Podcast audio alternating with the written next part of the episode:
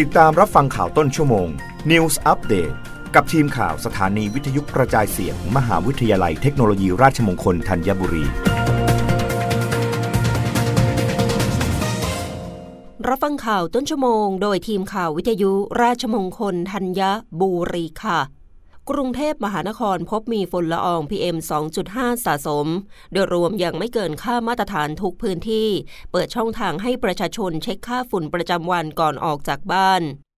รายงานผลการตรวจวัดฝุ่นละออง PM 2.5 เมื่อเวลา7นาฬิกาของวันนี้ โดยสำนักสิ่งแวดล้อมกรุงเทพมหานครพบว่า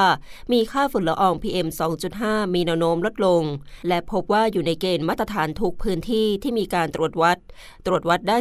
16-40 ไมโครกรัมต่อลูกบาศก์เมตร โดยค่าเฉลี่ยของกรุงเทพมหานครอยู่ที่ 24.9 ไมโครกรัมต่อลูกบาศก์เมตร ซึ่งค่า PM 2.5 มาตรฐานเฉลี่ย 24 ชั่วโมง ไม่เกิน 50 ไมโครกรัมต่อลูกบาทเมตร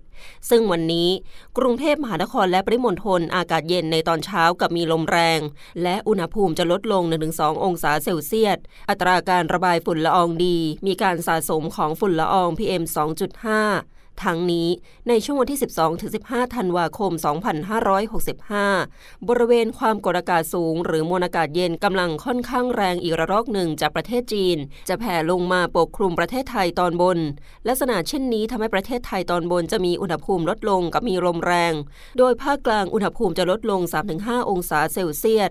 อย่างไรก็ตามประชาชนสามารถตรวจสอบข้อมูลคุณภาพอากาศก่อนออกจากบ้านผ่านทางเว็บไซต์ www.bangkokairquality.com www.pr.bangkok.com Facebook สำนักสิ่งแวดล้อมกรุงเทพมหานคร Facebook กองจัดการคุณภาพอากาศและเสียงสำนักสิ่งแวดล้อม Facebook กรุงเทพมหานคร หรือหากประชาชนพบเห็นแหล่งกำเนิดมลพิษ สามารถแจ้งเบาะแสผ่านทางทัฟฟี่ฟองดูได้ทันที รับฟังข่าวครั้งต่อไปได้ในต้นชั่วโมงหน้า กับทีมข่าววิทยุราชมงคลธัญบุรีค่ะ รับฟังข่าวต้นชั่วโมง News อัปเดตครั้งต่อไป กับทีมข่าวสถานีวิทยุกระจายเสียง มหาวิทยาลัยเทคโนโลยีราชมงคลธัญบุรี